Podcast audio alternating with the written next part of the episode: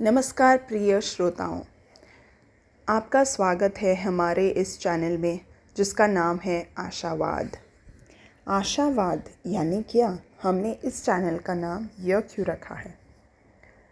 एक विश्वास होता है जो जो होगा और जो हो रहा है, वह ठीक ही है। इसे कहते हैं आशावाद।